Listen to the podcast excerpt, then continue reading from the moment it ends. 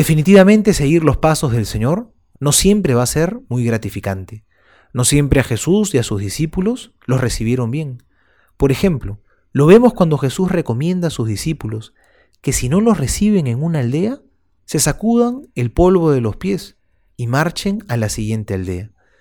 En Samaria hace poco no los habían querido recibir, y en Jerusalén le esperaban cosas peores, que terminarían con la muerte de Cristo. Y Jesús menciona en este Evangelio tres ciudades en las que Jesús obró maravillas, pero por la dureza de su corazón no quisieron convertirse. Quizá estaban muy acostumbrados a ver a Jesús, estaban acostumbrados a sus bondades y a sus milagros.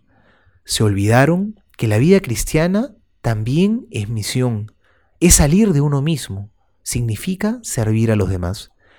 Y Jesús hizo de todo, pero ellos no quisieron dar un paso más y se quedaron estancados. No hubo una verdadera conversión. No nos acostumbremos a las bondades de Dios. La conversión es una tarea que no acaba nunca. No nos vayamos a acomodar en nuestros sillones. No nos aburguesemos en nuestro combate espiritual ni en nuestra vida de fe, porque el que no está avanzando ya está retrocediendo. Y finalmente Cristo termina con la sentencia. El que los escucha a ustedes, me escucha a mí. No dejemos de escuchar a la iglesia, porque no se puede creer en Dios y negar a la iglesia, a los enviados del Señor. El Señor sigue actuando por medio de nosotros y nos invita constantemente a la conversión.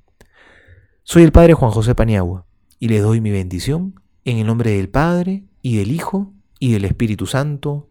Amén.